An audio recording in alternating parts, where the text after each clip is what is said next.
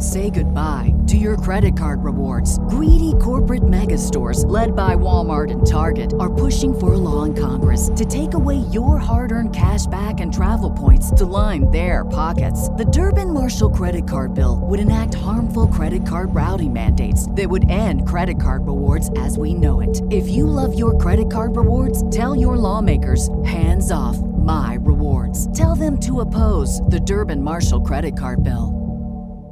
Hi, everybody. Happy birthday to us. Fallacious Trump is three, and this is the third and last of the birthday presents that we're giving to you during our very brief uh, time off.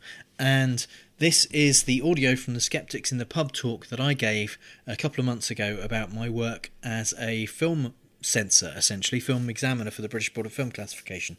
So there's information behind the scenes, how the, the uh, film censorship in the UK got set up, and how it worked when I was there and uh, there's a Q&A session as well. The the session is introduced and the Q&A session is run by Dave Jenkins from Coventry Skeptics in the Pub. So thanks very much Dave for letting us post this and also thanks to Skeptics in the Pub. Um, the, the, skeptics in the pub in, in throughout the country and in fact throughout the world have had to stop their in-person events during the pandemic, but a bunch of them got together to create Skeptics in the Pub online. So every Thursday there is a talk at twitch.tv slash SITP, and they're on scientific, uh, critical thinking, uh, skeptical subjects, or subjects that the organisers think would be interesting to people who are into that kind of stuff.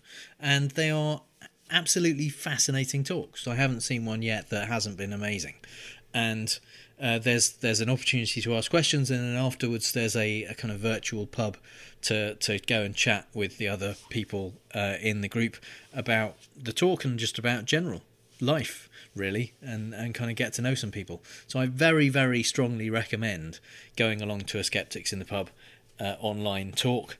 Meanwhile i hope you enjoy this one and we will be back next week with our regularly scheduled fallacious trump episode Hello, everybody, and welcome to Skeptics in the Pub Online.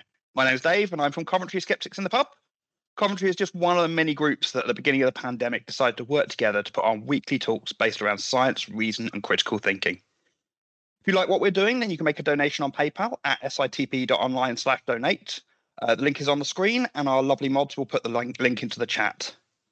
Tonight, tonight, we'll start with the talk. We will then have a 15-minute break, then have a Q&A, if you want to ask a question to the speaker, then you can go to sitp.online slash ask, and you can also upvote for the questions that you would most like to hear answered. After the Q&A, we'll have our weekly virtual pub, the Lock-ins Razor, on Zoom, where you can all come and have a chat. Our talk tonight has closed captions, which you can turn on by pressing the CC button underneath the video. Please ask a mod in the chat if you're struggling with that.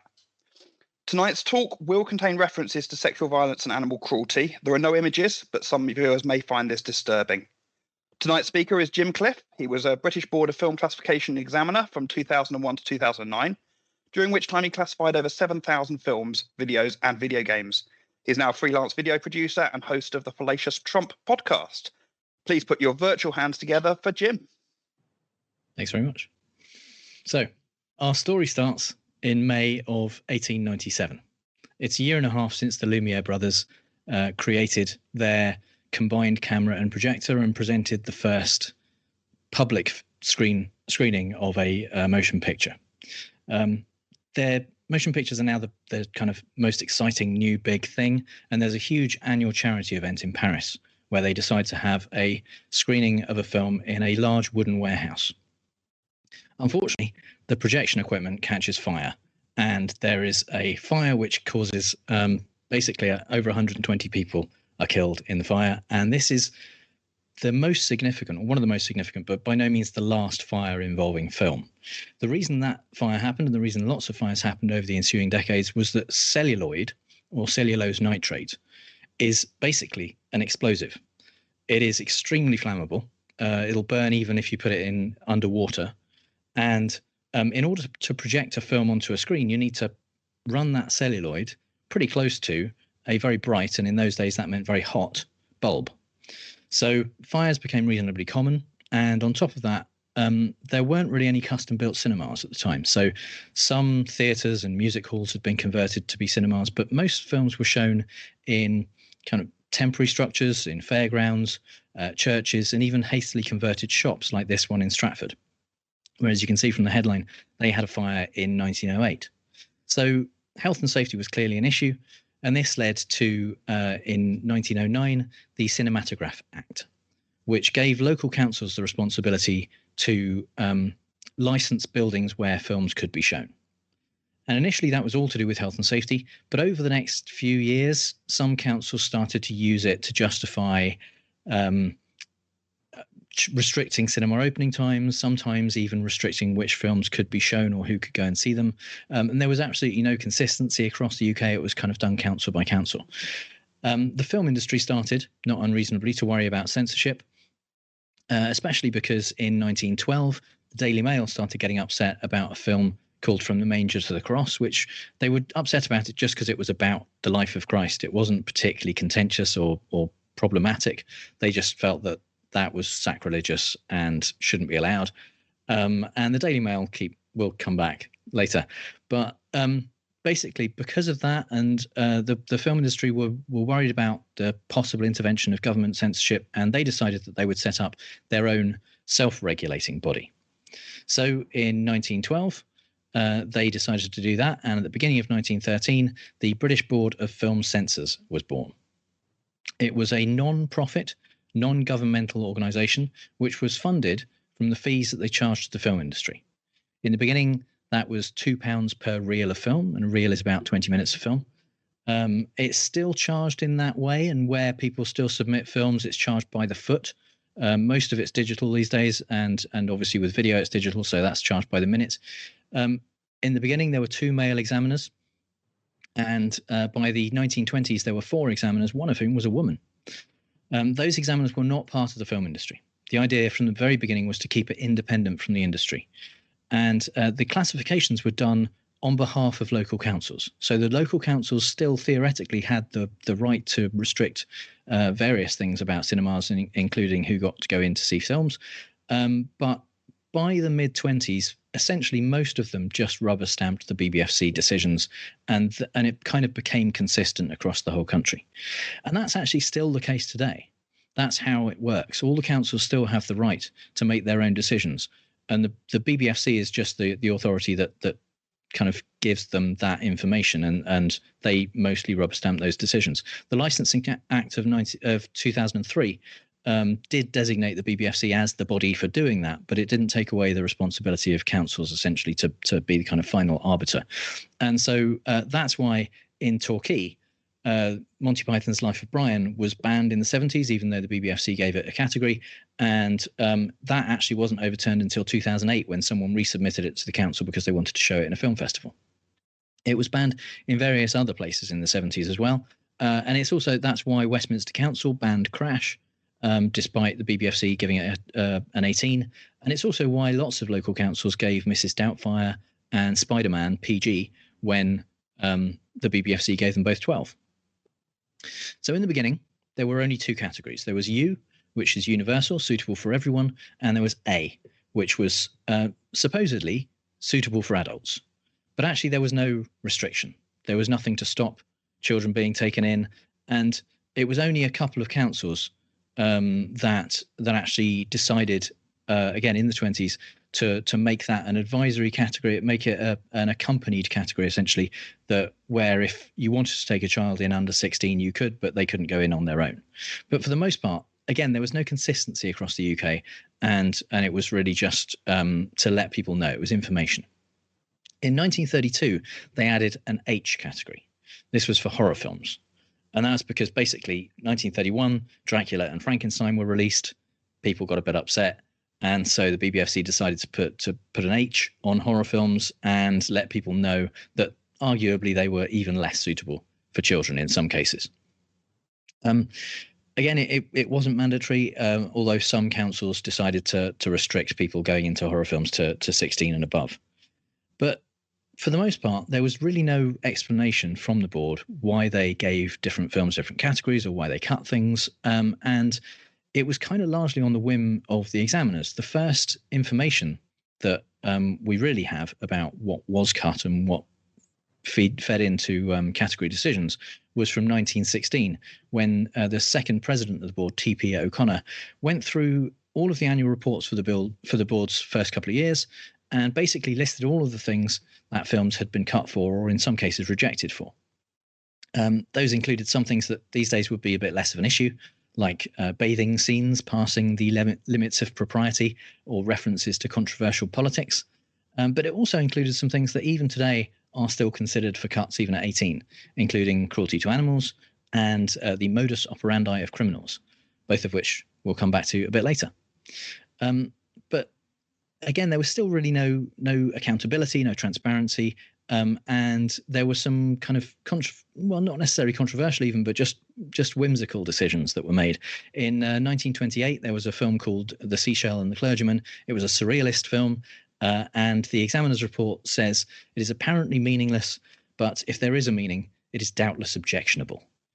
So that was what what distributors were dealing with. Um, there were no written rules, and because of that, basically the direction that the board took uh, at any point in the next um, few decades were um, guided very much by the idiosyncrasies of the people who were in charge at any given time.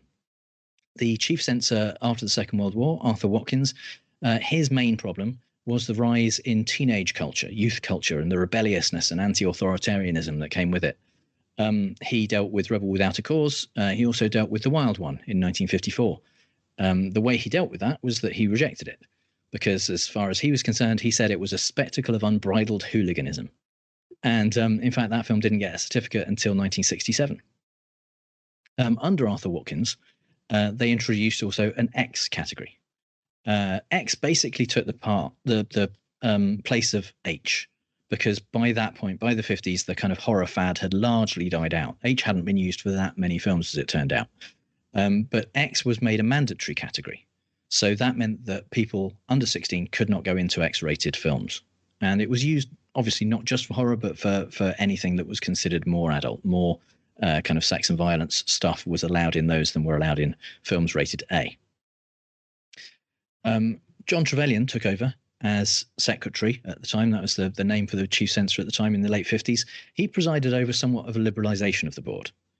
Uh, he was in place when the Obscene Publications Act came in in 1959, which was almost immediately um, successfully challenged by the book Lady Chatterley's Lover.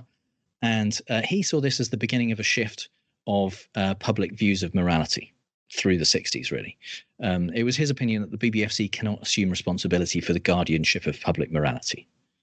Uh, so it was under Trevelyan that we got the first use of fuck in film in uh, Ulysses in 1967, the first uh, full frontal female nudity in Blow Up, and the first full frontal male nudity in Women in Love. Trevelyan also oversaw an overhaul of the rating system in 1970. U was still suitable for all. Um, A was downgraded to basically what we now think of as PG. So it was definitely an advisory category. It was just saying the thing it's not really suitable for the youngest children. There was a new category introduced called AA, which required adult accompaniment for any child under the age of 14.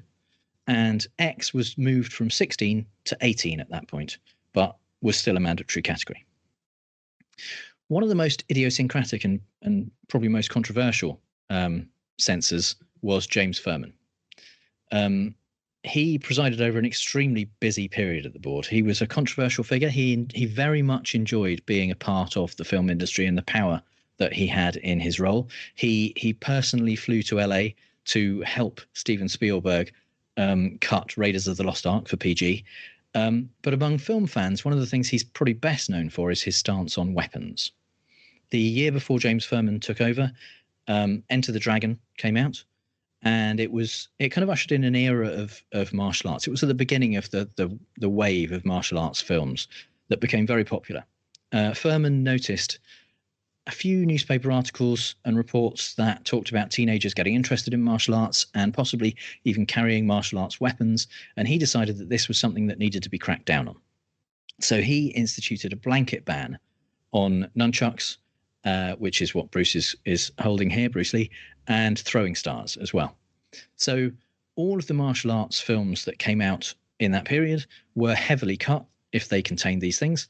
And uh, it also led to some quite weird classification decisions in the ensuing decades. Uh, there was a Jean Claude Van Damme film in the 80s called No Retreat, No Surrender. Uh, as you can see from this scene, there is a poster on the wall of Bruce Lee holding nunchucks. um, and uh, it's actually from Enter the Dragon. And um, all sight of this poster in the film was cut. That isn't as ridiculous as it got, though, because then in the in 1991, the sequel to Teenage Mutant Ninja Turtles, Teenage Mutant Ninja Turtles 2: Secret of the Ooze, came out, and uh, Michelangelo wielded um, sausages, basically sausages that had been strung together with a bit of rope as as nunchucks, and that was also cut.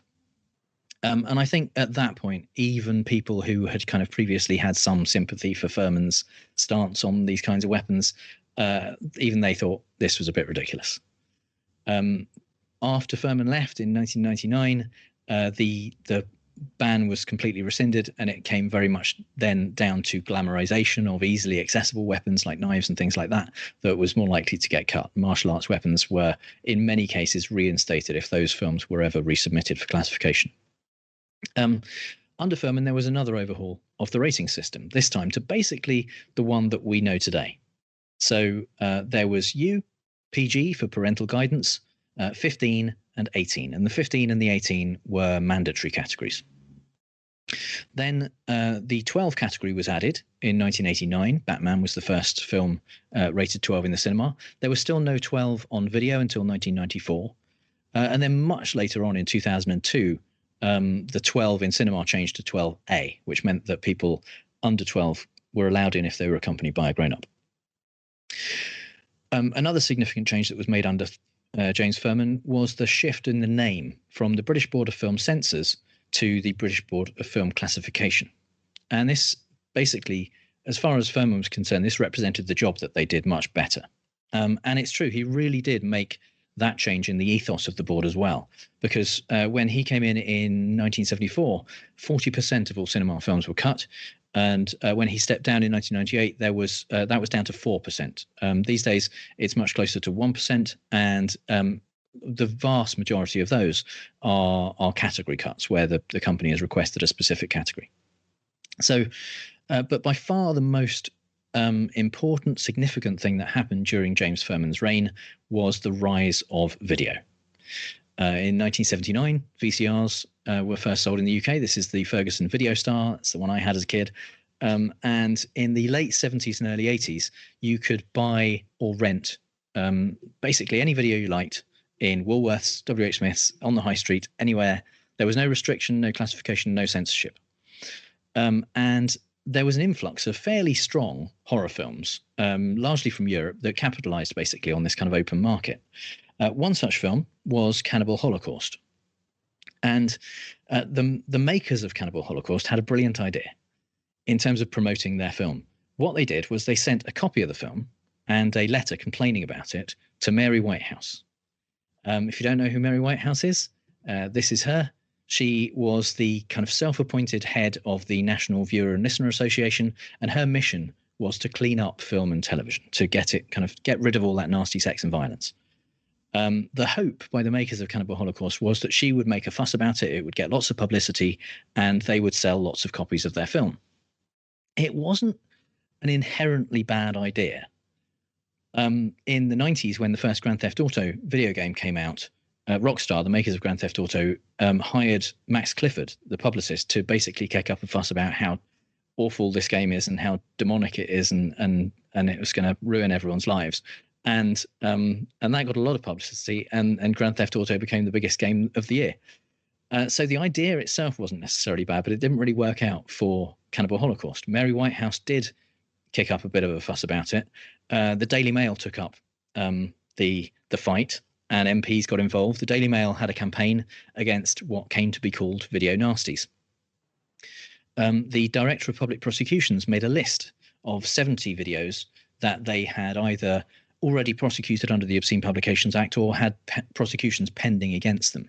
And police were sent out to raid video shops, um, essentially to, to seize any copies of anything that was on the list and, and ultimately destroy them. And what um, ultimately came out of this was the Video Recordings Act of 1984. And that was the law that designated the BBFC to, to classify any video that was sold or rented in the UK. Um, so for the first time, the the BBFC had a, an actual legal basis for the work that they were doing. They were they were designated in law to do this job, and and from that point on, no uh, video or DVD, uh, as once DVDs came along, were was able to be sold or rented in the UK without already having a BBFC classification, except for some very narrow exempt categories. Um, one of the very last things that James Ferman did before he left was draft a set of written guidelines. And this was the first time that the board had written guidelines, and they were published in the uh, annual report of 1998. Um, they were basically still James Ferman's ideas of how things should be done. Um, they just laid out what what he already said and what he expected, the rules he expected his examiners to follow at the time. Um, but they were in public for the first time, and that was kind of totally new. And um, it, it did talk about kind of what words were considered mild, medium, you know, strong, coarse language, that kind of thing, and what level of sex violence and drug use and things were accepted at different categories. Um, and the bare bones of the uh, the guidelines have kind of lived through to today's versions of guidelines. They're, they are they're still laid out in much the same way. His job uh, was then taken over by Robin Duval in 1999, uh, who's uh, he wanted to usher in, as well as having written guidelines, a uh, a new era of kind of openness, accountability, and transparency to the board. And one of the first things he did was create a public consultation process. So rather than just decide what he thought or what the examiners thought people should do uh, or people should be allowed to see, um, he started up a process where we would actually go out to the public, find out what they wanted, and uh, that these numbers here are from the uh, most recent version because that has been repeated every four or five years since then, and a new set of guidelines has been written each time in response to the views that the public have given us. Um, and so, in doing that process, they, they gathered a combination of qualitative and quantitative data um, they did focus groups, questionnaires, town halls. They did a thing called citizens juries, which which uh, is where they got a smaller group of people.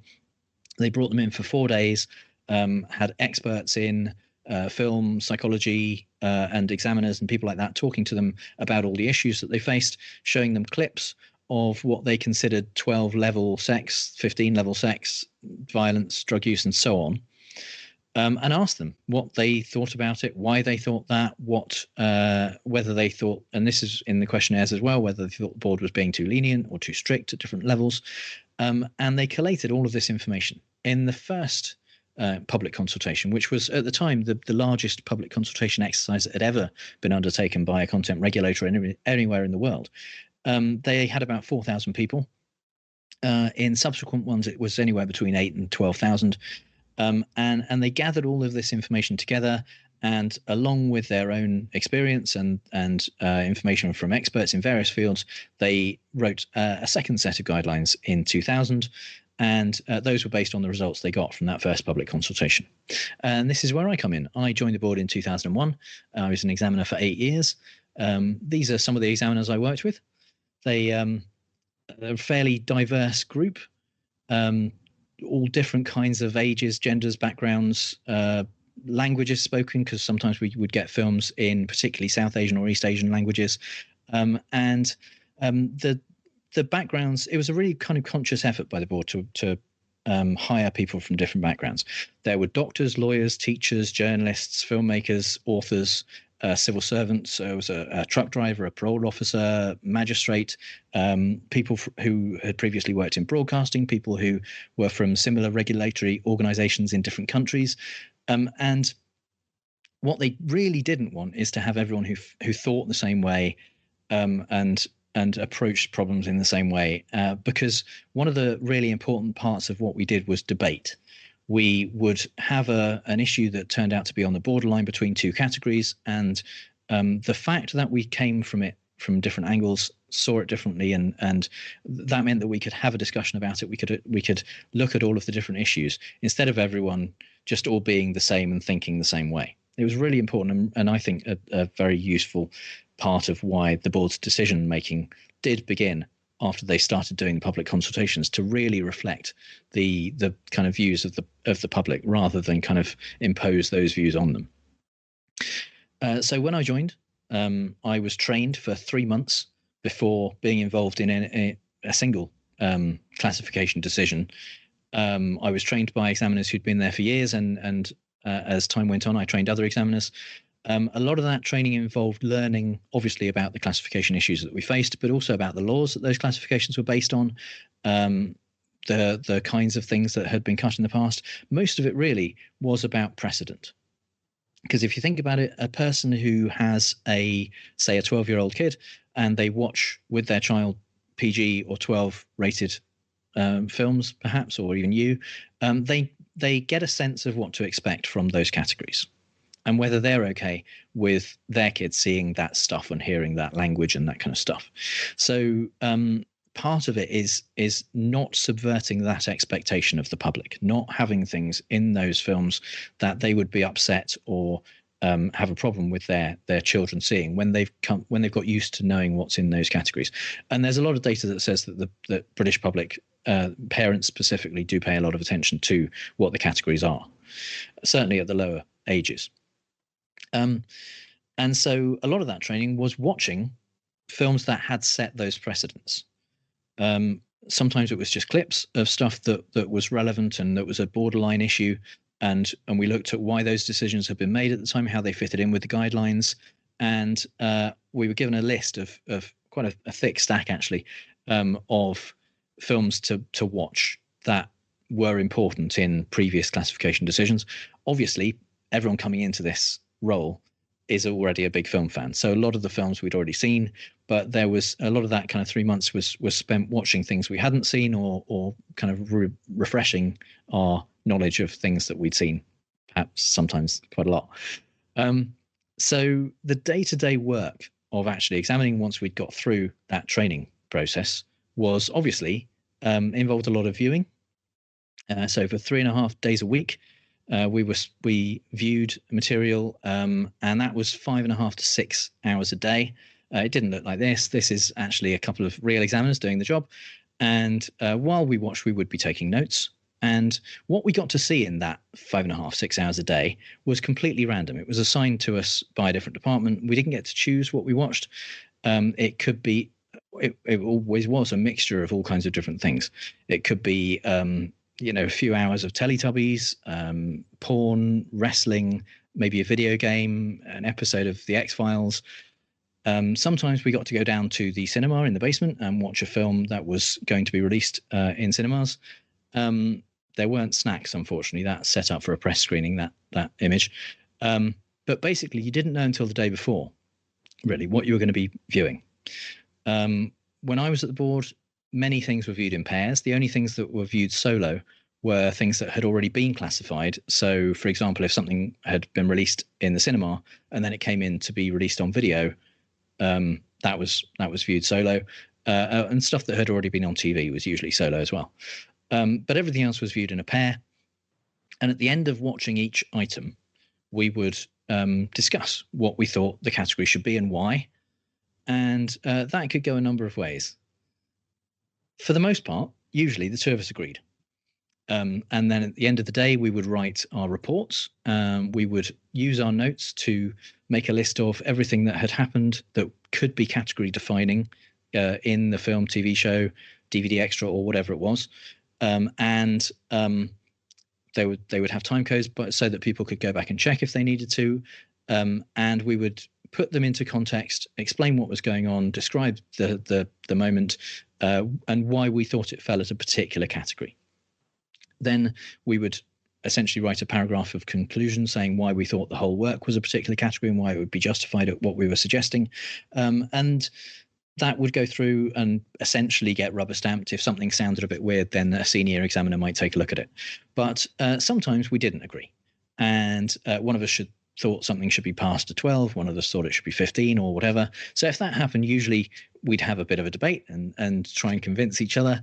Um, but if if that didn't work then it would get passed on to a team of three. Um, so then at least you hopefully get a tiebreaker and there would be kind of a, a majority. Um, often, if there was a contentious issue or something that even might set a new precedent, um, that would be taken. Uh, well, first of all, it would be seen by senior examiners or possibly the director, but it would also be taken to our weekly examiners meeting.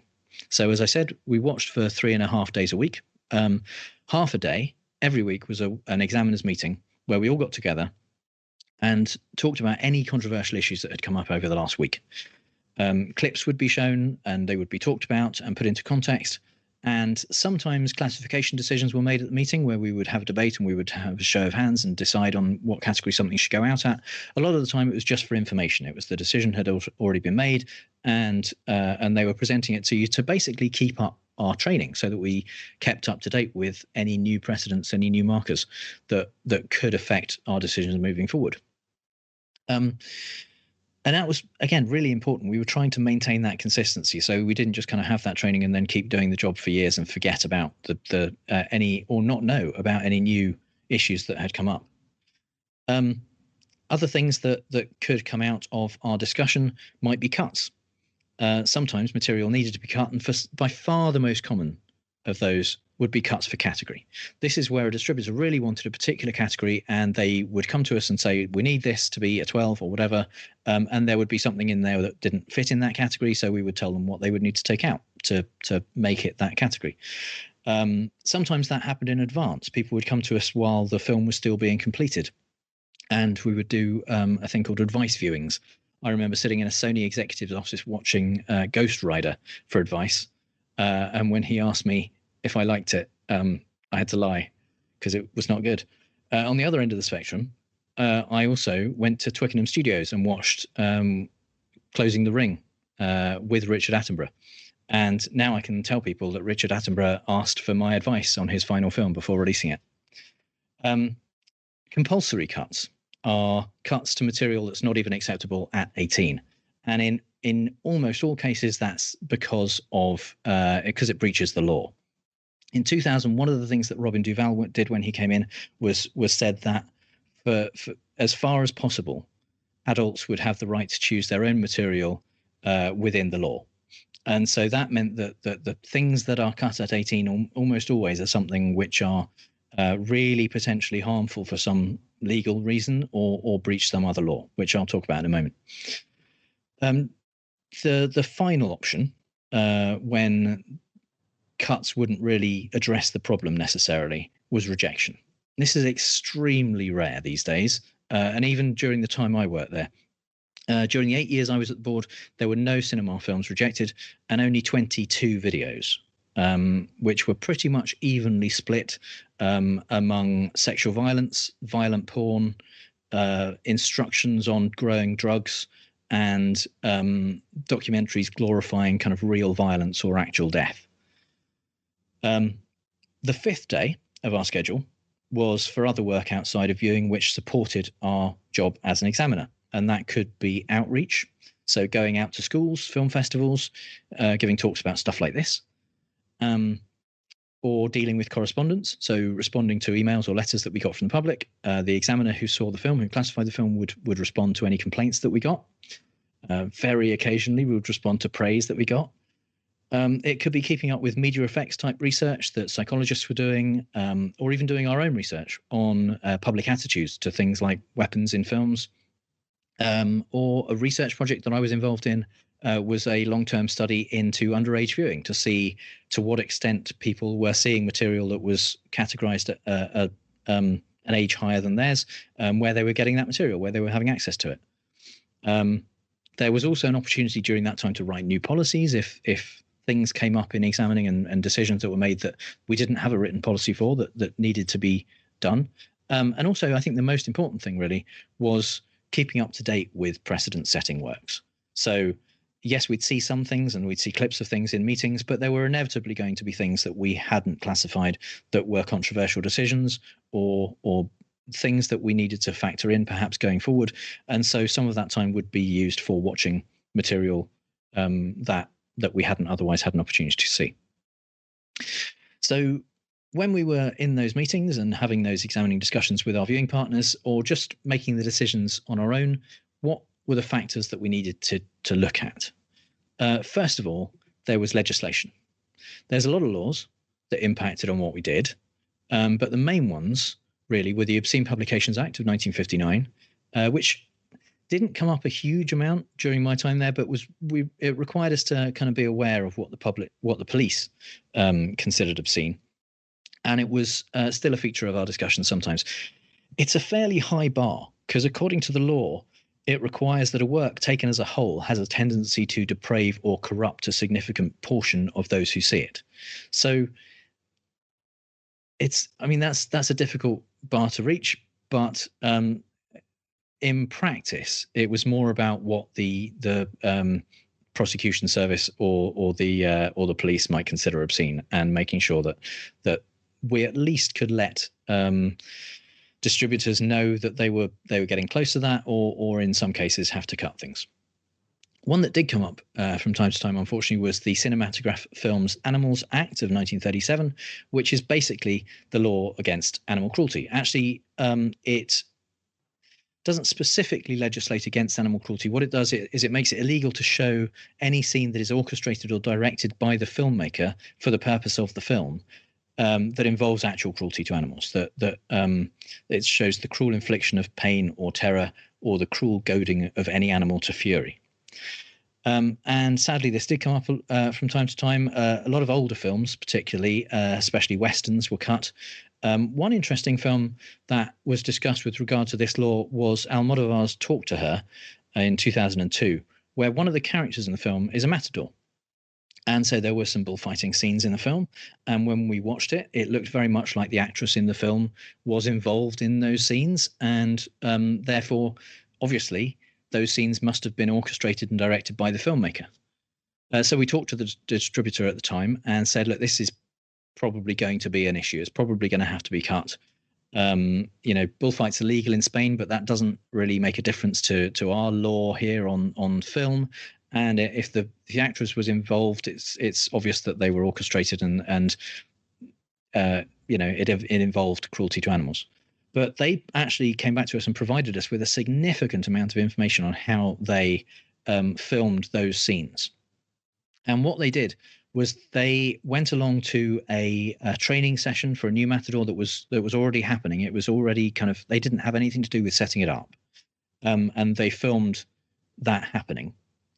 Um, and they later on filmed the actress in the ring on her own with no bull in the ring, and they uh, for some shots, superimposed the actress's face onto the matador.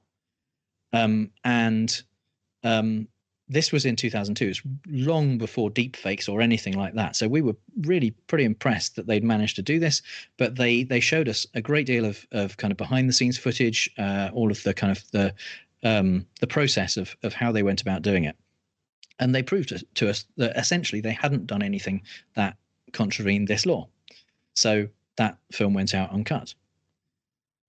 Um, the fact that we had the Cinematograph Films Animals Act in 1937 uh, says a lot, I think, about what British people think about their animals because we didn't get the Protection of Children Act until 1978. Um, and that again was an issue that had to be talked about sometimes. Uh, it, we had to occasionally get proof of age. This was an act that presented prevented um, indecent images of children, essentially um, we sometimes had to get proof of age of, of actors uh, or actresses who looked young, um, who were in films or scenes where uh, that would be an issue if they were children. Um, other um, laws that came up less frequently were things like the Race Relations Act, uh, laws about indecent exposure, um, even blasphemous libel until it was um, repealed. but all of those laws and issues had to be balanced with the Human Rights Act of 1998 and the um, the right to freedom of expression.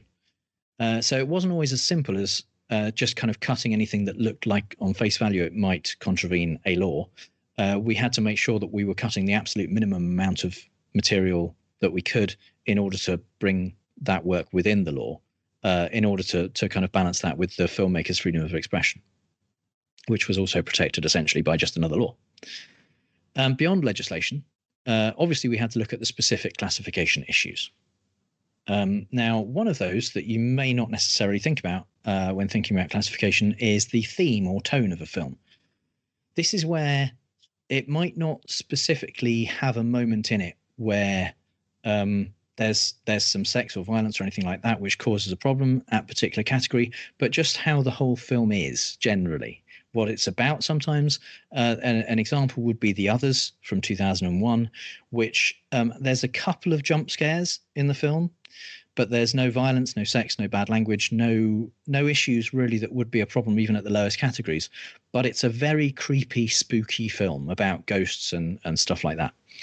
Um, and so that was passed twelve. For that, for the tone of the film, essentially.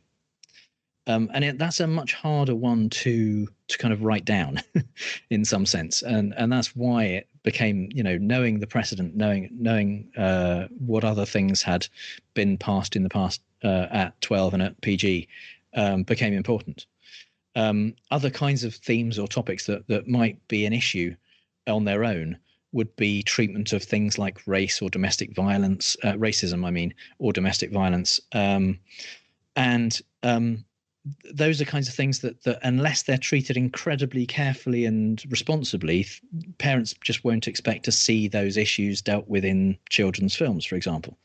Um, there are there are certainly ways to do it and there are there are children's films that have controversial issues. Um, and and certainly many films at 12 uh, I mean, the boy in the striped pajamas, for example, things like that, that, that deal with very controversial, very difficult issues. Um, there's a Benigni film called Life is Beautiful, uh, which which again deals with the Holocaust in a way that is suitable for children, um, but um, but it's it's complicated and context comes into it a great deal. Uh, language is an issue which has always been uh, important to British people. and it's a very divisive issue. Some people are offended by words that other people are not offended by. And so it's a difficult one to get right for everybody. Um, and in the um, public consultations that have happened over time, uh, there has been a shift in in how much language, bad language, use of fuck, for example, people are allowed or or or expect to hear or or think that it's okay for their children to hear at different categories. Um, context really factors in here again because you can use the word fuck, for example, in so many different ways that there you can't necessarily just say that's one use of fuck that that causes that category. Uh, possibly a bad example because you won't gen you won't get a, any kind of use of fuck at PG. Um, there was a time where one use of fuck would be okay at 12 and any more than that would be a 15 um, but that isn't the case anymore, and it, and that is very much about context. Um, if it's sexualized, if it's uh, aggressive, if it's directed at a person and and repeated, then again that might take something to 15. But in some contexts, you will get multiple uses at, even at 12. Um, the King's Speech was one where I think the consumer advice for that film said several uses of strong language in a speech therapy context. Um, and again, that's because there was no aggression, no direction at someone, no sexualization of it. It was uh, the the word was being used for a particular purpose, and within the context of the film, that was seen as okay for twelve. Um, on the other hand, sometimes um, fuck would be a useful way of getting a film a 12 when otherwise it wasn't going to. Like uh, The Avengers, not that Avengers, the one in 1998, which was the movie version of the British TV show. Um, that was basically a PG film but they didn't want a PG for it. They wanted a 12. Uh, so they put a fuck in, and and that got it a 12. So that happens um, from time to time. People essentially kind of gaming the system in a way. Uh, there are some horror films which um, were not scary enough to get an 18, and they wanted an 18 because that's kind of badge of honor for a horror film. And so they would put in some sex that made it an 18.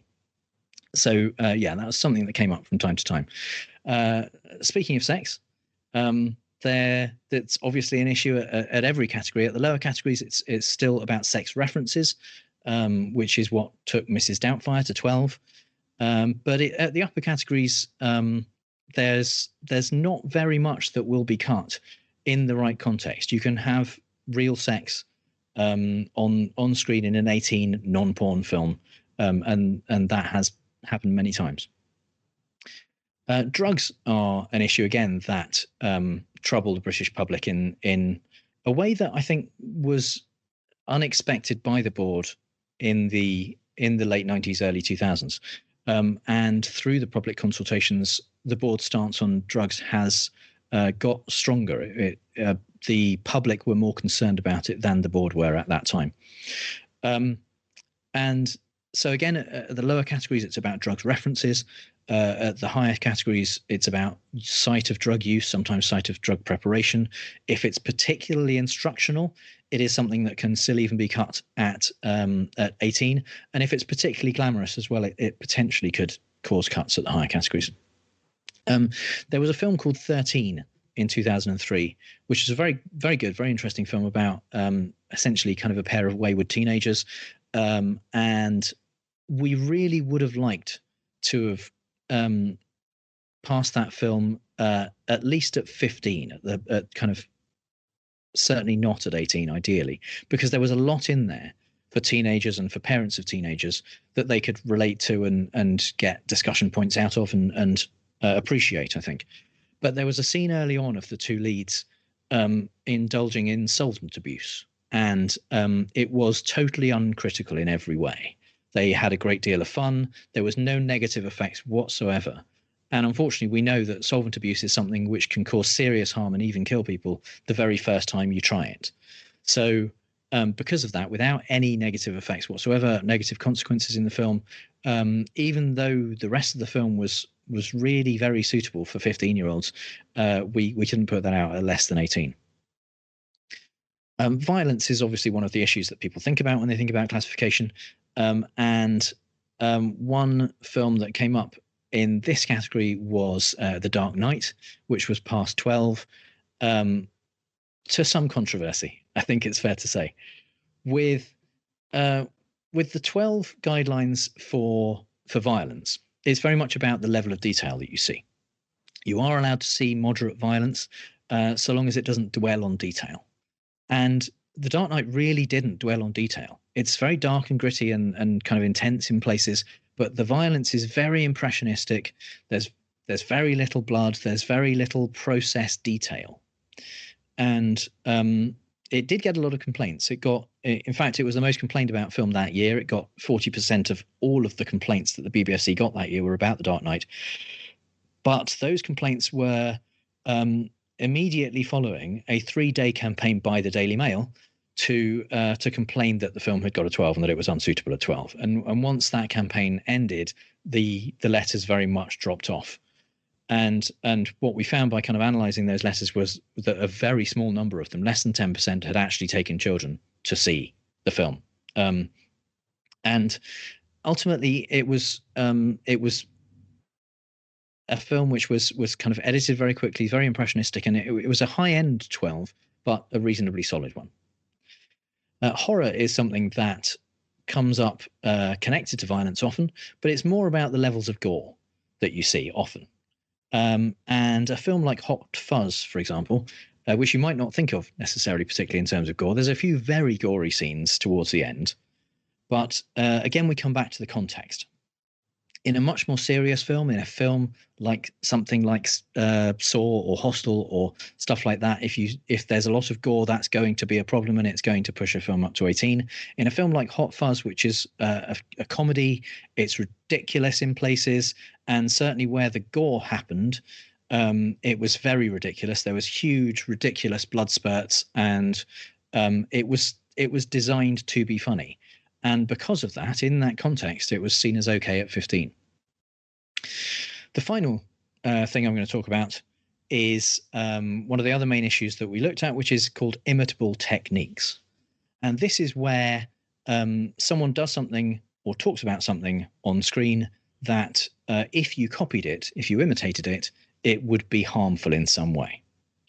Now, every examiner at the board had an area of specialism um, be it uh, the the 12 15 borderline or drug use or whatever that they would perhaps take pay more attention to the classification issues surrounding that uh, pay more attention during their their kind of their one non-viewing day of, of the week uh, into the research on it and and be more aware of the precedent setting works. So if that issue came up in in a, a, a work that needed a second team to look at it that examiner would usually be put on that second team, so they'd have a little bit more expertise.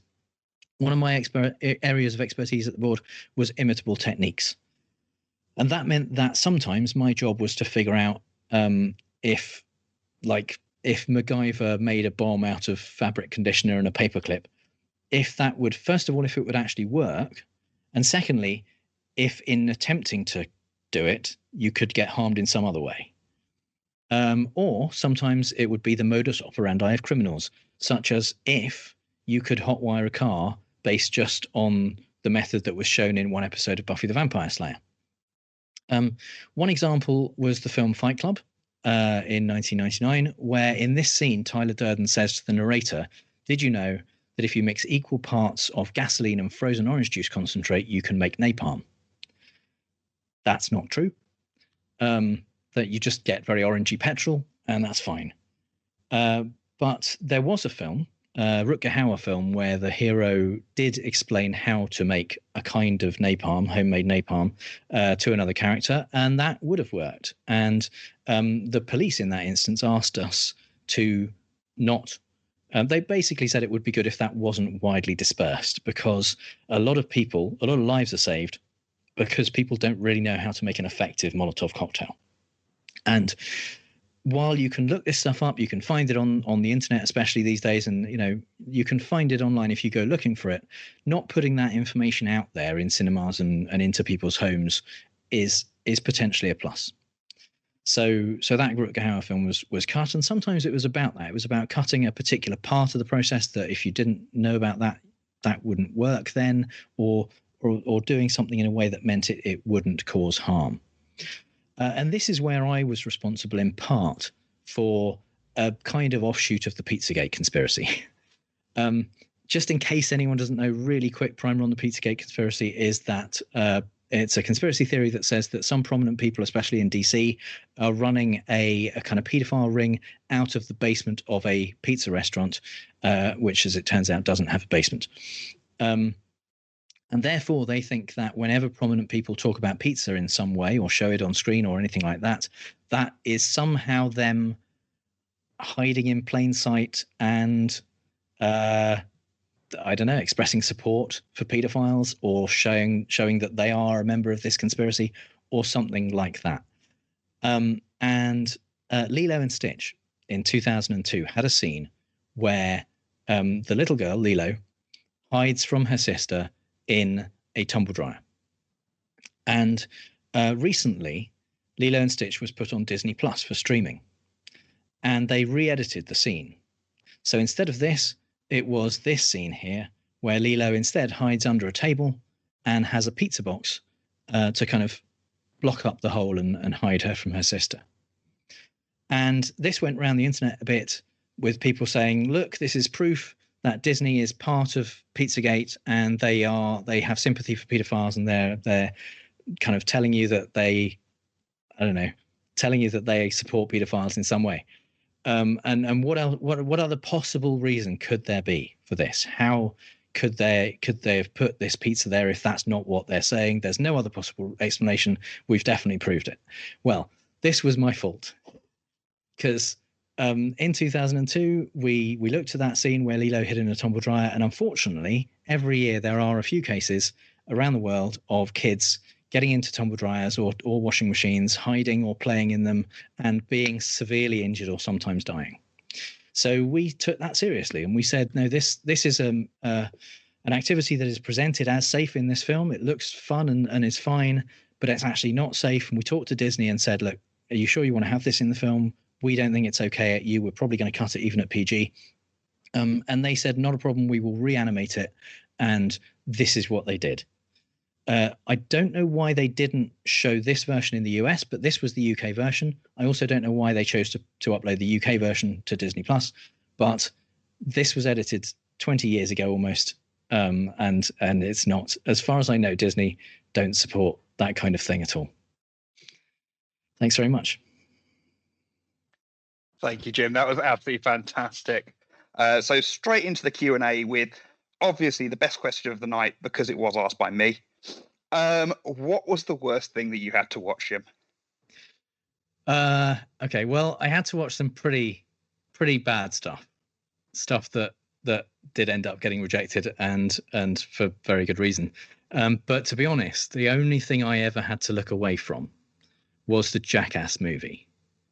Um, because there's a scene where they're giving themselves and each other paper cuts in like the webbing between their fingers, and that freaked me the fuck out. I couldn't I couldn't keep facing the screen. Fortunately, we were watching it in a pair, so my my viewing partner was able to make sure nothing else was happening. But yeah, that's the only thing I ever had to look away from. And I think with a lot of these things, it's uh, it is very subjective as to what is Yeah, oh, bad for absolutely. you. Most people would find that quite minor. For you, that was like, no, no, no, no, get me No. away. Not having Nope. um, no, interesting. Um, right, we've had a couple of questions around this topic of um, becoming an examiner. So the first question comes from anonymous and is, what are the ex- experience requirements to become an examiner? So, um, as I mentioned, the, there's a huge range of different backgrounds that examiners had. Um, it has changed more recently. Now they're not even called examiners; they're called compliance officers, I think. Um, and and the the criteria have changed. So I don't know exactly how it is now, but basically, um, it was mostly an interest in film uh, with something else to back up some reason why you should also do it.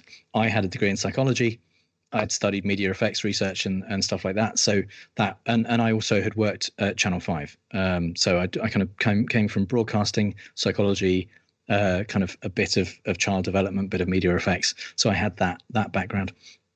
But but really, sometimes it was you know, uh, as I said, a parole officer, for example, we had so so working with kind of uh, young young offenders and things like that was was a benefit in some ways.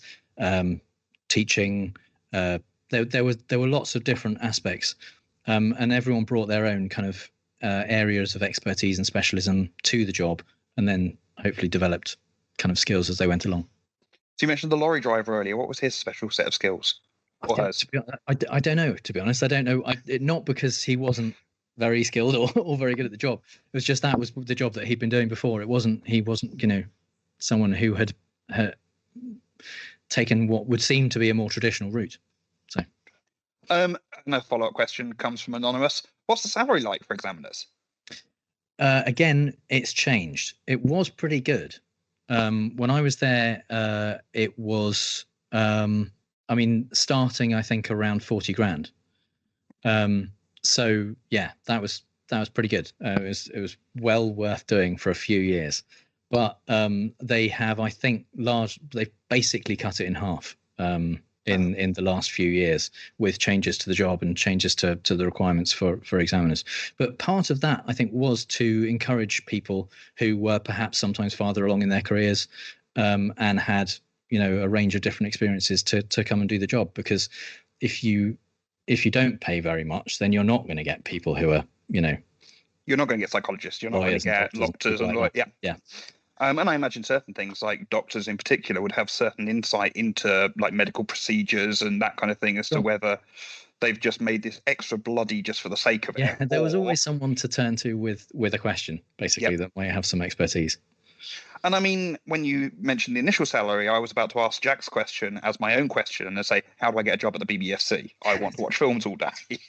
but let's go with Jack's question and go, Yeah. how do you get? I a mean, job? there is there is a there is a vacancies section on the BBFC website. In fact, I, I recommend the BBFC website to anyone who's at all interested in any of this stuff. They have um, they have a lot of uh, PDFs on there of their previous um, annual reports and the res- the research that they look at when they're doing their you know the research they've done as well, and um, a lot of case studies of specific films um, to to explain why they got the category they got and, and why that might be. But but one of the things they have is a vacancies page. Um, there's no openings at the moment for examiners. Um, Steve asks, um, for imitable techniques, uh, Critters rated 15 shows using an aerosol with a flame to create a flamethrower, which I then totally imitated. What's the cutoff? Yep. Yeah, I, I also totally did that. I think I saw it in Live and Let Die. Um, uh, Live and Let Die, it has to be said, is a PG. Um, but that was, uh, and that was a cigar with a with a, an aerosol. Um, but uh, yeah, I mean that that was prior to the overhaul and public uh, consultations of the thing. That was in the seventies. Um, I think that that kind of thing would probably be allowed at fifteen and eighteen. Um, it's it's more about um, hoping that children won't do it in a way that is likely to cause a problem. Obviously, I don't know what you might have done at 15 if you saw it, if you were even 15 when you saw that um, uh, and if you had done it in a safe way I, I at least did it in the garden i didn't kind of do it you know near a curtain or something like that so I think I did. i was reasonably re- you know sensible Yeah, I think mine was a school playing field from memory. Um, Andrew asks, in your time as an examiner, what was the film that was the hardest to agree on a classification for? I mean, uh, there were a lot of films which we just didn't agree on classifications for. Um, I mean, ultimately, someone made the decision. There was um, it, it either went to the entire board and we we took a, a kind of show of hands, or or the director ultimately just made the decision. Um, one fairly prominent one was the Bourne Identity, which ended up being the first 12A. Um, I was on the first team for that, and both of us uh, on that team were absolutely of the opinion that should have been a 15. Um, there was there was in in our opinion sufficient dwelling on the detail and and uh, process of violence that um, that a 15 was warranted. Um, the uh, I think I remember in rightly that the distributor in that case requested an, a, a kind of appeal viewing and, and that it would be seen by more people because they really wanted the, the 12 and we the the number of cuts we would have needed to make I thought to make it a 12 would were over the top perhaps um, it was viewed by by a couple of other teams and the director at the time and, and ultimately decided on a 12 um, I, I I disagreed with that but that's the thing you don't win every game so It is down to a consensus view. And Yeah. as we said earlier, one thing that you can find really upsetting or really disturbing, somebody else might go, What, what are you talking about? Yeah. I, I don't see that. Um, the next question is going to be a little series of questions because we've got a number of questions around the same topic. And having spoken to you during the break, I know you have a bit of an insight into this specifically, um, which is around computer games. So the first question is Anonymous asks, How does rating a video game work? How long would it take? Do you have to play 100% completion to make sure you didn't miss a particularly gruesome murder? Okay, so uh, I I led the team that classified video games, and I would have if if it had been a longer talk, I might have gone into detail on this. But um, basically, there were only I think at the most part eight of us who who actually were gamers um, during my time there, and and so they didn't expect examiners who didn't know how to play video games to classify video games. Um, because you're coming at it with you know a lot of first of all knowledge and skills and, and actually being able to just get through the games um, unlike some other classification bodies, we did actually play every game.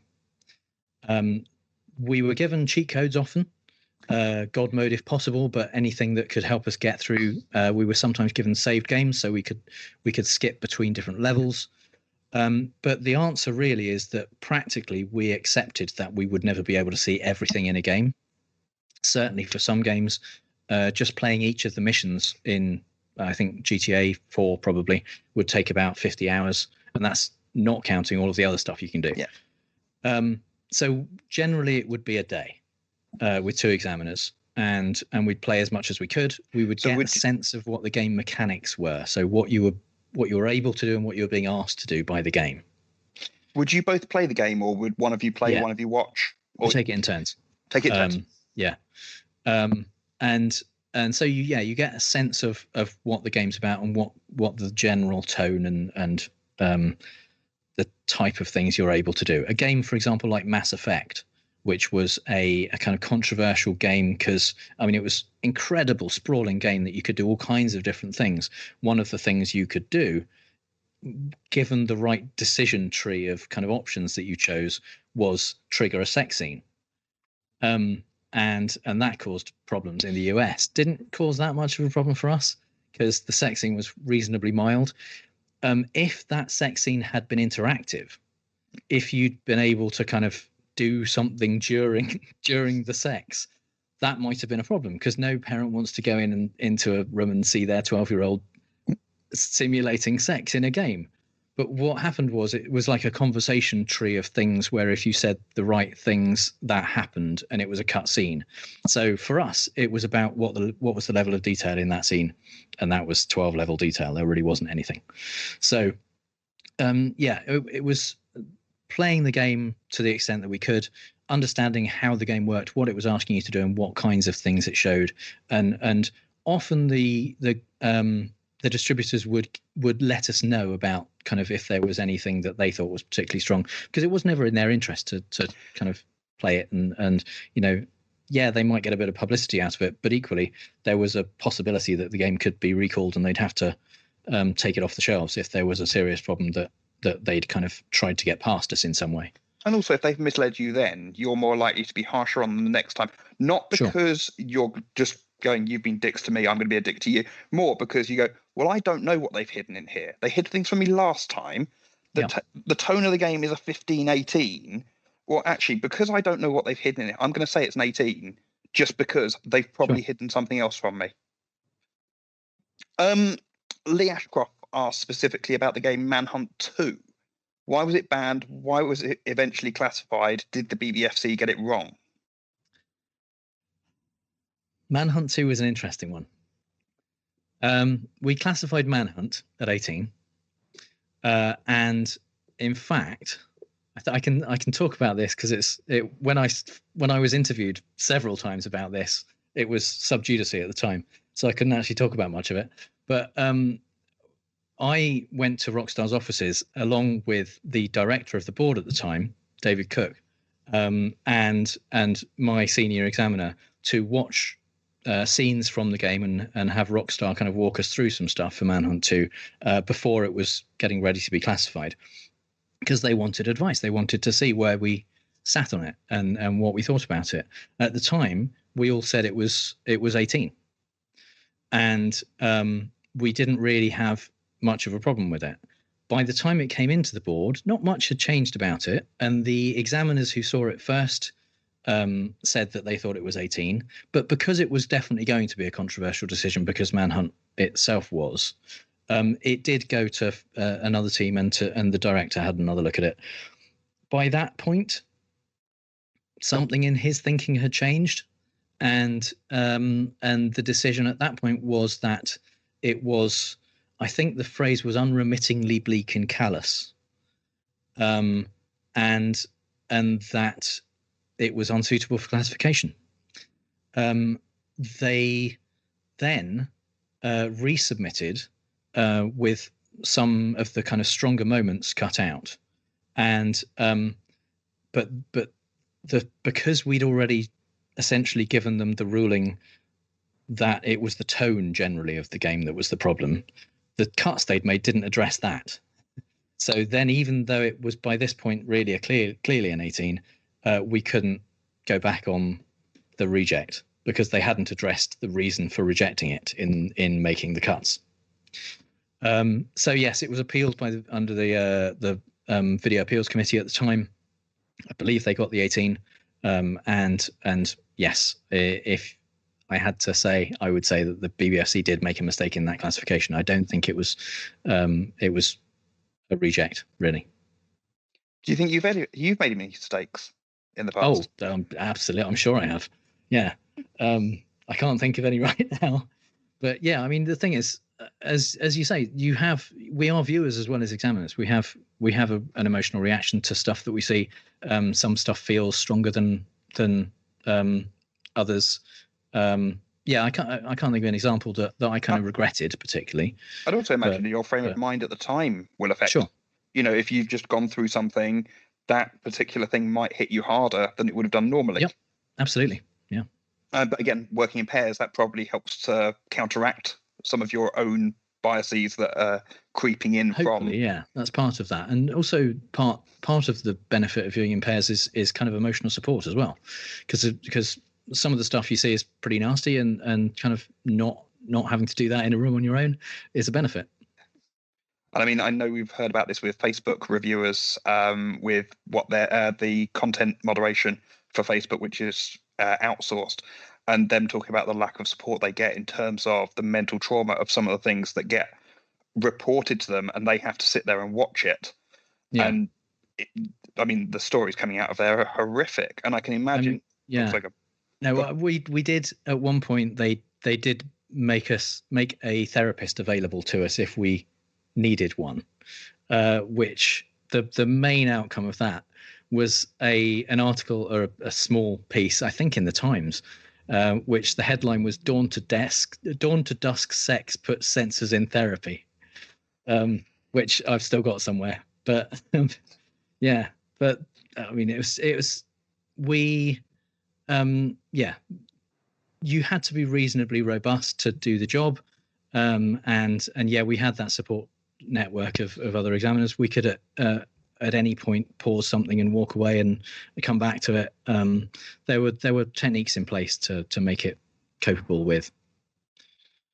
Um, so carrying on from the computer game topic, um, Igor asks, are the rules consistent across media? Are games, films, short videos, song lyrics, porn, are they all judged by the same standards?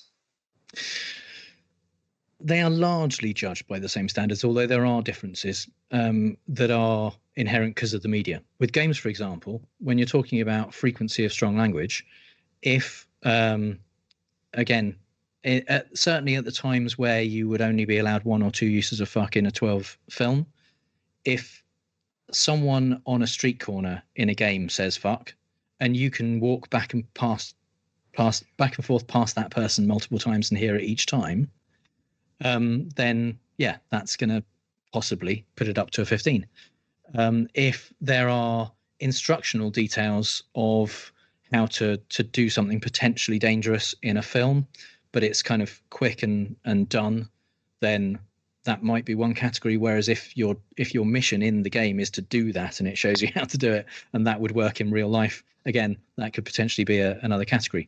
They're they're very different ways of experiencing media, and so yeah, they they can mean that that um, the category is different. With film and video, the uh, 1994 Criminal Justice and Public Order Act amended the Video Recordings Act to require us to pay particular attention to harm through viewing in the home. Um, and essentially, that meant largely that um, there was there was less potential for for definitely restricting it outside of the hands of children. So there was potential for even adult material to get into the hands of children. Um, that was overturned by a legal case later in the 2000s. Um, but uh, also the fact that you can stop and rewind and watch something again, uh, again, especially for instructional stuff, um, made video potentially more dangerous for some elements than a film. If you go into the cinema, you can't, you know, you watch it and it's done. Yeah, can't rewind. Um, so yeah, I suppose there, there video video games, you can also change the angle so that if you can't see what's going on from somewhere, well, you can watch it from a different angle, and that might give yep. you more information. Yeah, it depends uh, depends on the mechanics of the game and and and how that works. But yeah, absolutely, that's another thing that could could have an effect. Um, carrying on in the same topic, we've got uh, Steel Wolf, also known as Don, is asking: Is animation judged by the same criteria as live action, and if not, what criteria are they judged on? I would say yes, they are judged the same. Um, although that that is based on the fact that all the judgments include context. So so if it's like 2D animation and like cel animation, it's it's unlikely to look as scary, gory, sexy as a live action person. Um, if so it depends on the the style of animation. I mean, what I would say is there are there are there's um, Japanese animation, for example, that that was rejected. Uh, there's a, a, film called Urotsukidoji 4, Legend of the Overfiend, which uh, I believe was rejected. Um, and again, I think mostly the Japanese animation that was rejected was was about sexual violence and stuff like that, which is is still a. Um, in terms of media effects, most of the most robust evidence for there potentially being a danger to to society or to the individual through watching some material comes in the social uh, sexual violence area. Um, for every piece that says violent films make people violent, there's another piece that says no, they don't. Um, and if you look at the data and and like go into the the um, research that's been done and kind of see what the ends end numbers are and all of that kind of stuff, that it, it doesn't really hold up except for when you get to sexual violence, where there is more robust data. So that has always been, or has been taken more seriously in the last couple of decades, and and I expect will continue to be so. Um, so so where it's content that leads to to rejections, that's usually what what it is, and that is true of animation as of live action stuff. Um, so I'm going to sort of tie that question into another question um, with by me saying that the other thing with animation is that it's very easy to blur things in anim- animation, and blurring things in animation for comedic value can work very well when you know exactly what's behind that blurring and they're just doing it to make fun out of censors, which um, happened specifically um, on, I think it was South Park, but I think Family Guy might also have done it um, around the viewing of Muhammad. And this links into the next question, which is how would the BBFC handle a film that contained a depiction of the Prophet Muhammad? Um, it's a question I don't know the answer to.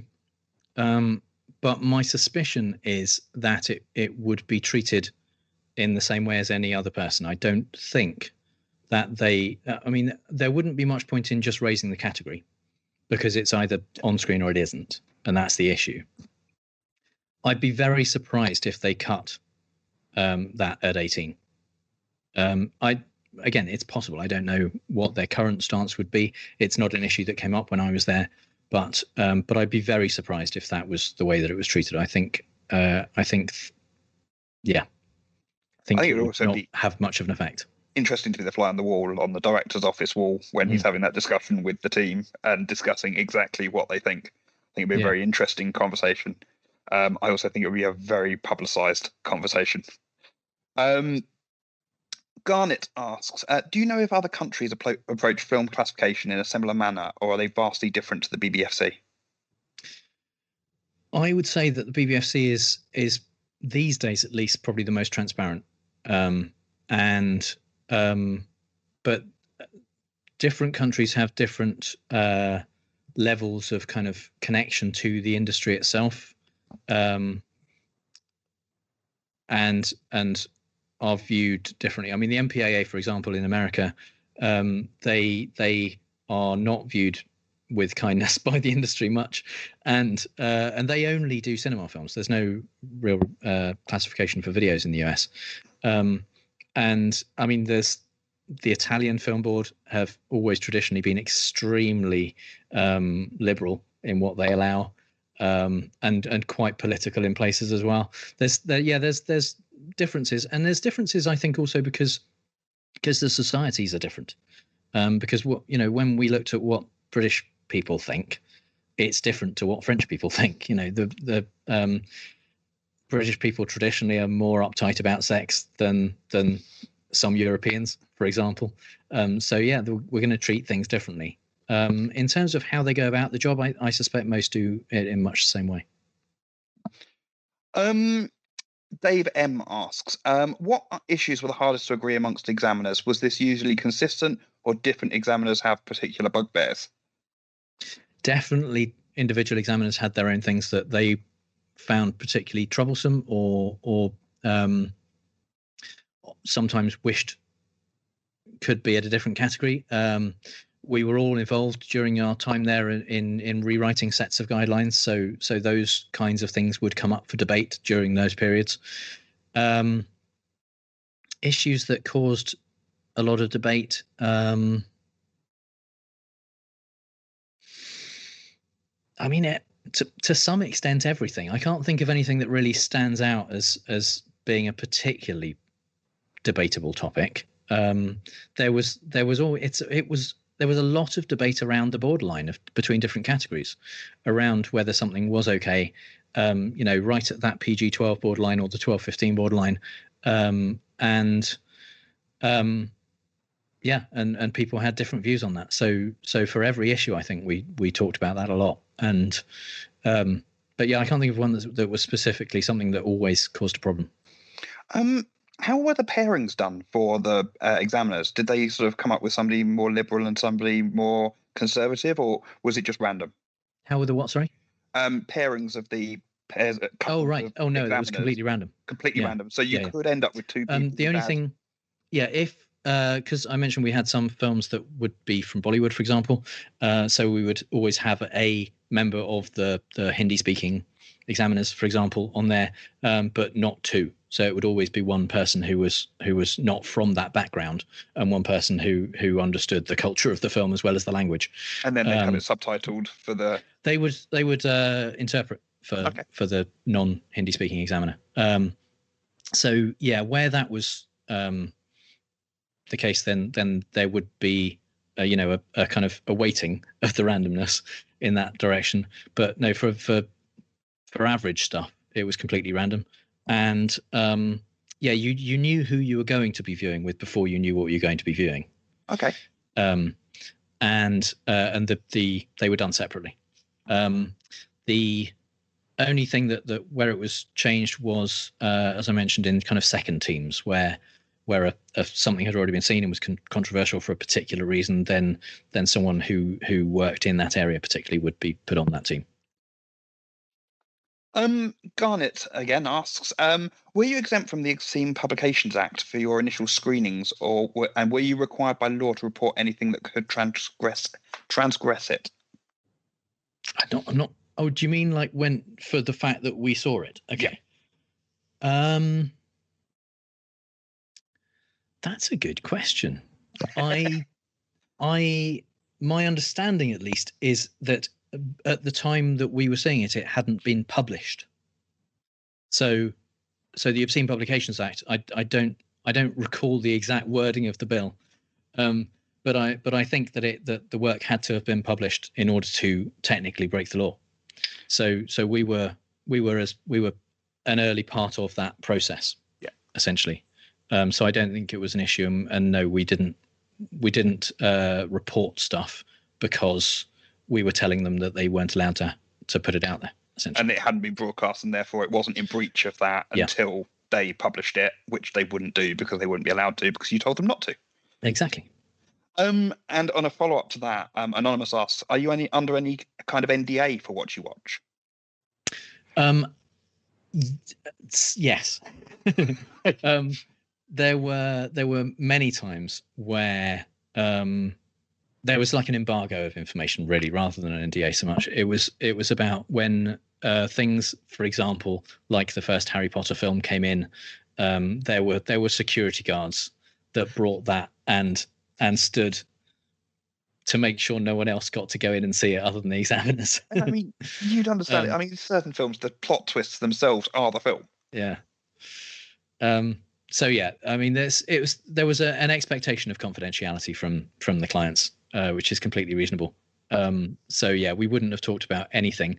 And and in fact the when the bbfc put out their decisions on what um films contained and what categories they they were at it would be within a certain period of the uh, release of the film so that there wasn't you know problems there. Um, Hassan um, asks, um, I once heard there are British rules against subliminal messages. Does that apply, apply to movies, and were there any cases? there are cases of subliminal images in films, but it's it's not. There was a rumor in the '60s of uh, if you put kind of drink coke, eat popcorn uh, for a frame in a film, then you, then people will leave the cinema and go and buy a coke and some popcorn. Um, that that was never really true. It was never the the the apparent research that was done on it was either I can't remember if it was faked or just extremely poor research. Um, but it was it was never really a thing.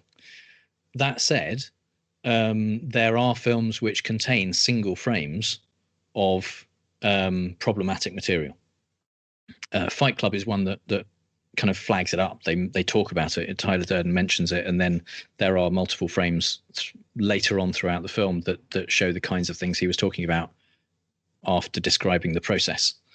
Um, there's an Al Pacino film. I forget the name. I th- it could be Panic in Needle Park, but there's others uh, as well um, that that had used a similar technique. Has um, had it, individual frames of things. Yeah, that's an issue. And and if those single frames caused um, a, a category issue, then the category would be decided based on those, unless the distributor wanted to take them out. But not because of worries about people being subliminally affected so much as just it's it's material that's in the thing that we've been asked to classify. Did you have the opportunity to pause and go back on things? On video, absolutely. Yeah. Uh, on uh, film, we had there's a there was a separate machine in another room that if we if we needed to look at something again, the film because it literally it came in reels of film, and so we had a couple of projectors in the projection booth, and and um, yeah, they couldn't because of um, basically if you stop a film in front of a bulb, even safety Burns. film, it it burn. It doesn't it doesn't catch light these days, fortunately, but it will destroy the film.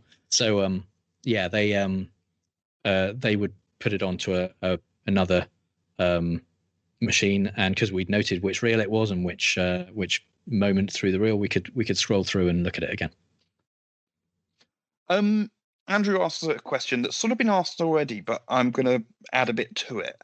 Um, so does watching all sorts of films, including some difficult material, have an emotional toll on examiners and their health, which you sort of covered a little bit already? Did people leave because of it as well? um i think i know of one person who left because partly because of it. Uh i i don't think she was particularly happy just generally at, at the board. Uh so i i think it was a it was a factor that led into the consideration. Um but yeah, it was it was an issue that um, the the interview process was intense, and and featured a reasonable amount of quite problematic material in that process to to before Yeah. we got to the point where they they were kind of seeing if we were right to do the job. So so that if that was going to put people off, it did, I'm sure. Um, and initially, when I started in 2001, the the kind of soft rule was that it was a five year job and and i think up to that point most people were kind of either moving on or doing something else in with in five years it got stretched and i know people who were doing it for more than 12 years. Um but but that was the idea. The theory was that you know if if this kind of stuff affects people it must affect us as well. I, I think the fact is there's there's some truth to that probably, but also we were wa- watching it in a very specific context.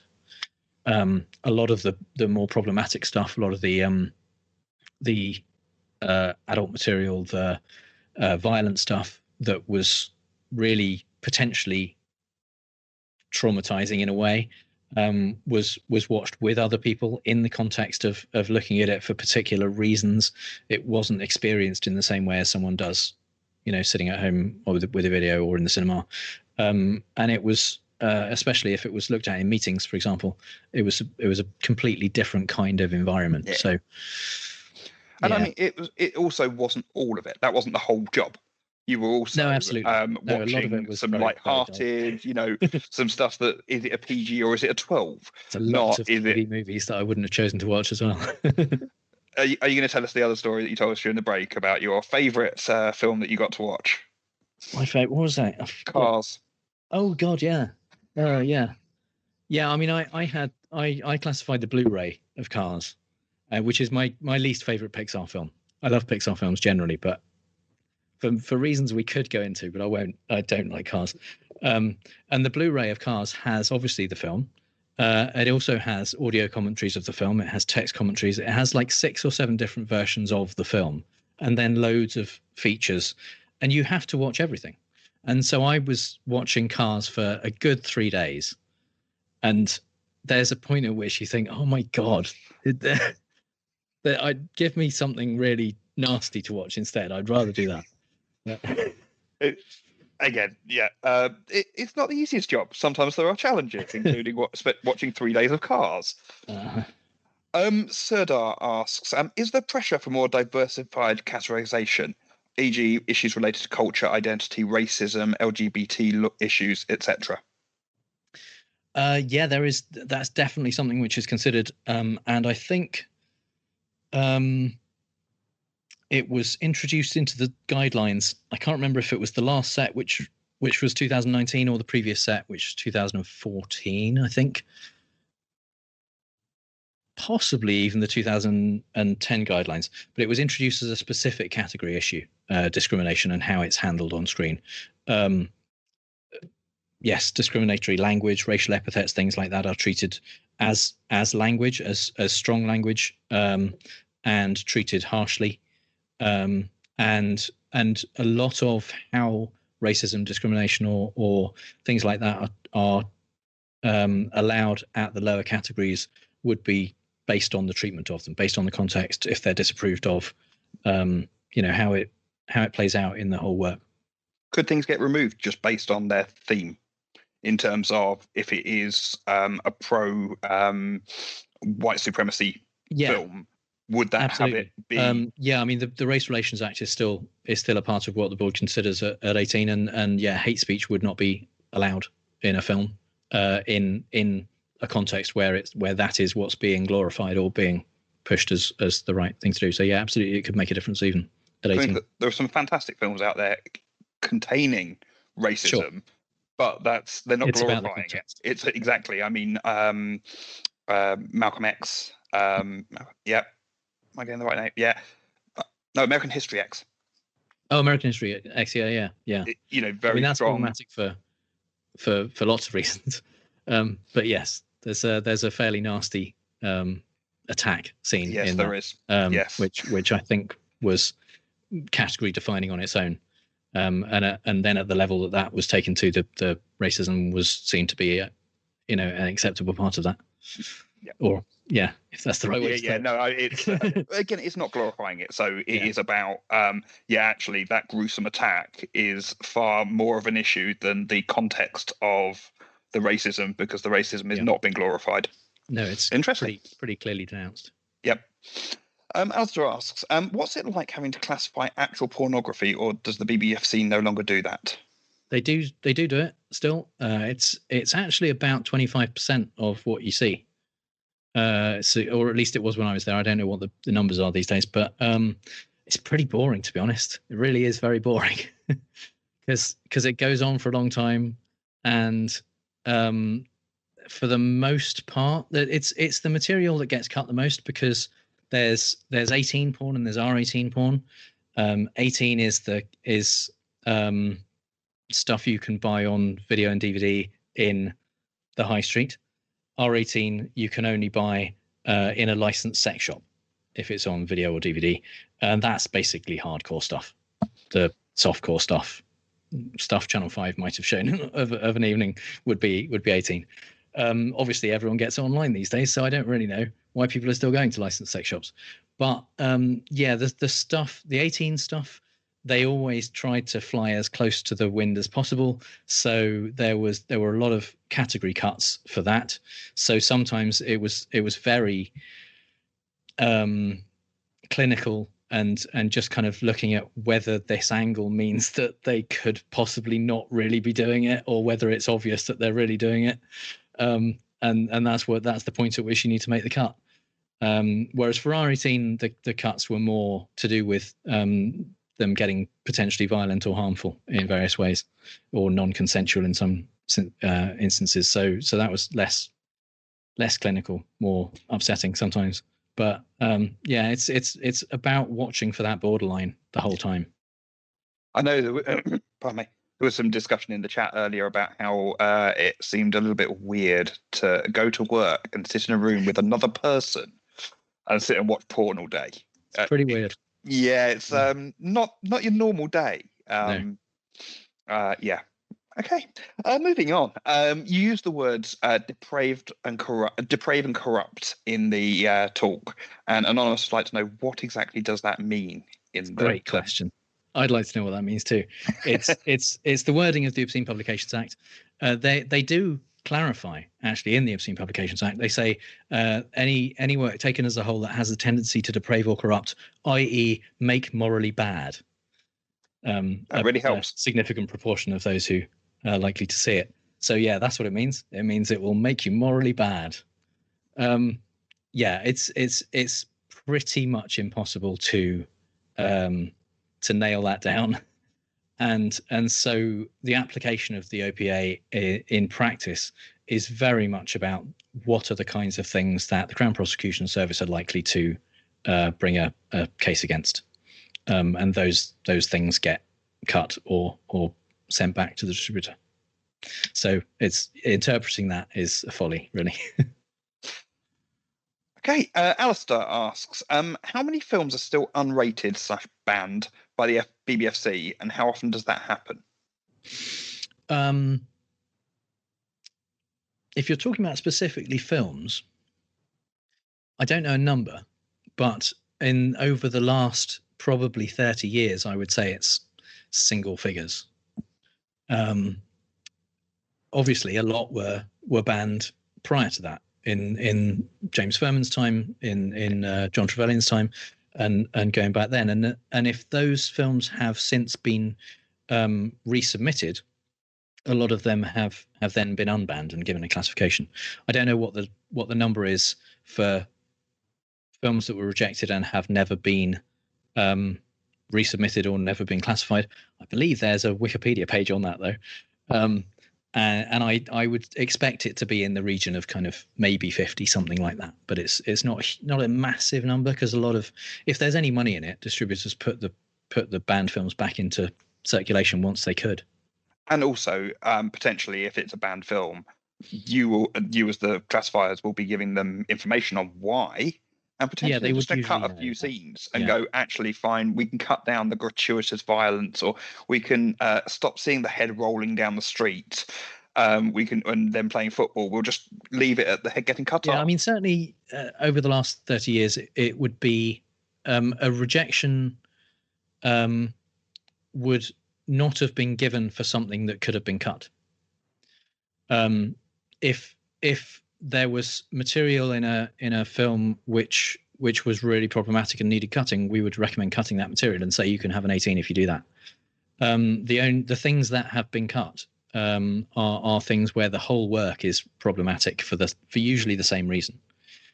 I mean, to give you a quite mild example, there was a slew of films in 20, 2005, I think, uh, videos. These were not cinema films that were um, about how to grow weed um, and and that was against the law, and there was you know essentially that that the the because that was against the law, we rejected the the works because that was all it was about.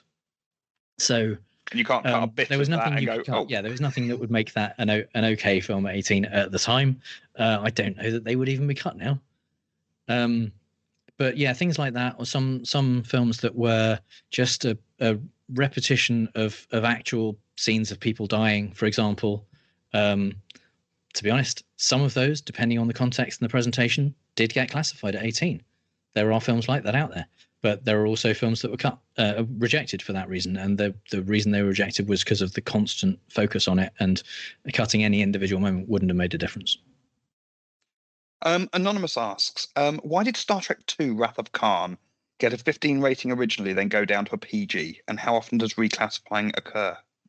So, uh, Star Trek Two, um, I've I, there is a this is one of the great case studies on the BBFC website. So you should look at the BBFC because they'll give you more information than me. But according to them, the um, the film was actually passed A uh, in 1982 because it was passed in May of 1982, and the new categories didn't come in until later in that year. Um, so it wasn't technically a 15 at the time. Uh, and then when that cut was released on video, it was passed PG um, because that was what 10 years later. So um, the rules had changed essentially on on what those uh, those those things that were a problem at the time or would part. Well, in fact, it, it, there was there was only um, U A um, and double A and X at the time. So so A was essentially PG, really. Yeah. Uh, but it was cut for A. It wasn't passed uncut. They they there was a um, apparently a shot of a slug crawling bloodily out of Chekov's ear um, that was cut. Um, but an, an uncut AA was proposed apparently. So yeah, look at the BBFC website. It's got some good stuff on there. So um, the films that were classified as um, A or um, were they all eventually reclassified into the modern standards, or were they automatically regraded to a? No, it's only if they were resubmitted. So, so there are um, films that are nothing, still. Well, in on on film, yes. So theoretically, and it would be a weird situation. I don't know how they would work it. I don't actually know. It's a good question. I don't know if they could release a film at A now um, because it was passed A before. Um, but video, uh, the the new system of UPG 15, 18, and so on had come in before the Video Recordings Act. So videos have always been based on basically the same system. Um, and and again, the '94 Criminal Justice and Public Order Act gave the BBFC the right to reclassify videos if necessary, if they were resubmitted and, and increase the rating, because before that they basically kind of had to live with the precedent. Um, but it was again only on the basis that viewing in the home might have greater harm. Um, but yeah, I mean, it's films that were passed at lower cat or, or earlier categories aren't automatically um, upgraded or, or changed to the newer category. They'd have to be resubmitted.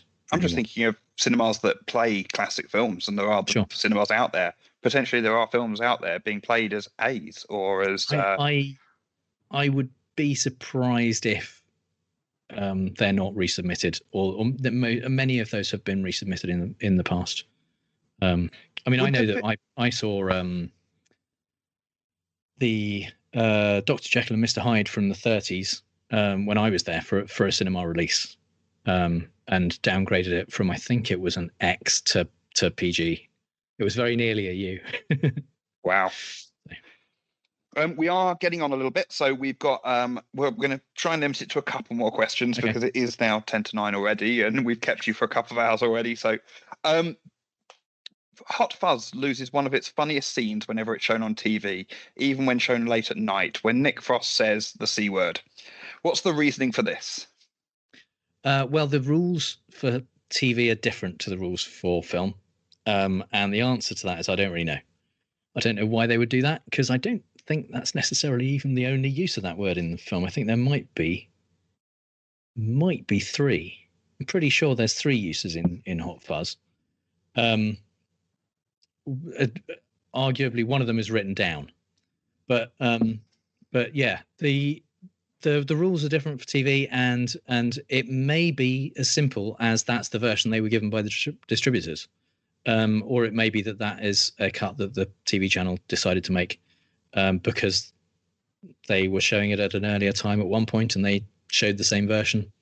Many reasons they could do that, but no, it's uh, the the rules are they're related because they're based on the same kind of research, but they're different for different mediums. Um, Steve asks a really interesting question, one that I'm fascinated by. How do you classify something like a pantomime, which often often has lots of sex references, but they go over the heads of children? Well, for the most part, um, that would still be allowed at a child's uh, category.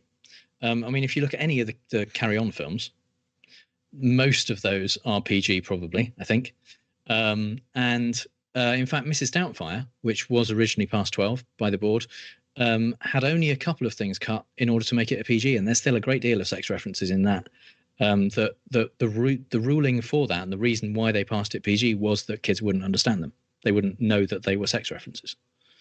And there's a lot of cartoons out there where there are sex references that if as if you watch them with your kids or with Yeah. your nieces and nephews, you watch them, you're laughing at different parts of the kids. The kids are laughing at the inane jokes, the you know really innocuous ones, and then the adults are there. "Mm, that means Mhm. something else.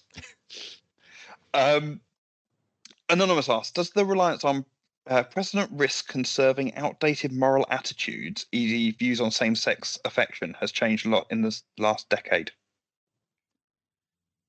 I can, I yeah, I can see how you could think that, but no, um, because precedence precedent is a starting point, um, and uh, where where situations shift and the way people think about things shifts again along with the, every four to five years the, the new public consultation and the new rewriting of the guidelines um, things do change. And so the um, ultimately the first point of contact essentially is the guidelines. It's it's people the examiners look at that and say, okay, does this film fit in with those? And those guidelines change over time. Uh, with something like the the um, approach to homosexuality, it, it's explicit in the guidelines that that homosexuality is treated the same as heterosexuality. There's no difference at all. Um, so um, the what the precedent helps is to make sure that we're not going to do something too surprising, too out there, um, and that uh, people can kind of get to know what a category means and and use that information going forwards. But it doesn't mean that nothing will change, and things do change over time. Drugs, as I said, uh, the the treatment of drugs has has got harsher. The treatment of language has got uh, less harsh, and certainly in the early 2000s, the treatment of, of sexual activity in the uh, 15 and 18 got a lot less harsh um, because that was what the public said that they felt was appropriate. So I am going to finish off with possibly the weirdest, most unusual, the most. I don't know how to put this. It, I never thought I'd say these words. Put it that way. Would you rather watch six hours of Teletubbies or six hours of porn? It's that's a, a really difficult question, actually. um, it, it, it, honestly, it really depends on the porn. the, I mean, I've had to. I have had to watch six hours of Teletubbies. I've had to watch six hours of Bob the Builder and and Dora the Explorer. Um, and and much of this was before I had a kid, and then and then having to watch them also with my child was was kind of torture. Um, and, it, and the thing I think the one of the things I found hardest with Teletubbies was was keeping my focus, um, and and paying paying attention because it's it's just it makes you you want to switch your brain off. With with porn, you are constantly looking for the thing that might need cutting. Um, but but with something like that, because there's so rarely any kind of issue, there's an episode of Bob the Builder where Bob is wallpapering Wendy's house, and the wallpaper he's very bad at it. It's a very kind of Mr. Bean type thing, and the wallpaper falls over his face, and it really sounds, if you really listen out for it, that you can hear Bob saying "fuck," like muffled by the wallpaper. Um, and so you just you can't not yep. listen for stuff like that and not pay attention. But it is really difficult to to maintain focus for that amount of time with something so banal. I also seem to recall there's a lot of sexual innuendo in Teletubbies. It again for adults. There's, yeah, there's, there's bits that there are bits yeah. that adults get. Yeah, that's um, you know, that's funny because it is a sex joke, but it's I mean, Tubby Custard just on its own is yeah, exactly. Um, and it's aimed at four-year-olds or t- uh-huh. however old children are when they watch Teletubbies. But it's aimed at an age that is never going to understand these jokes. But for the adults, they've got to try and put a bit in there for us. Right, that was our last question because I don't think any question can follow that. That is the ultimate finishing question. Um, that was absolutely amazing. Thank you so much, Jim. Um, but not to forget the people behind the scenes. So tonight's tech was Laurie with Matty backing him up um, and with Gerald backing up for me and managing the Slido. Um, and also, not to forget our fantastic mods. Thank you guys. We can't do this without you. Next week, we have Incredulous with Andy Wilson and his guests. If you haven't seen it or heard it before, most of our previous talks are available on our YouTube channel. Um, and Incredulous, in particular, is also its entire own podcast. Um, we're shortly going to open the doors to our virtual pub, the Lock-ins Razor, which you can join by visiting sitp.online slash virtual pub. Uh, the link will be in the chat. And I will see you all in the pub or next week. Thank you very much.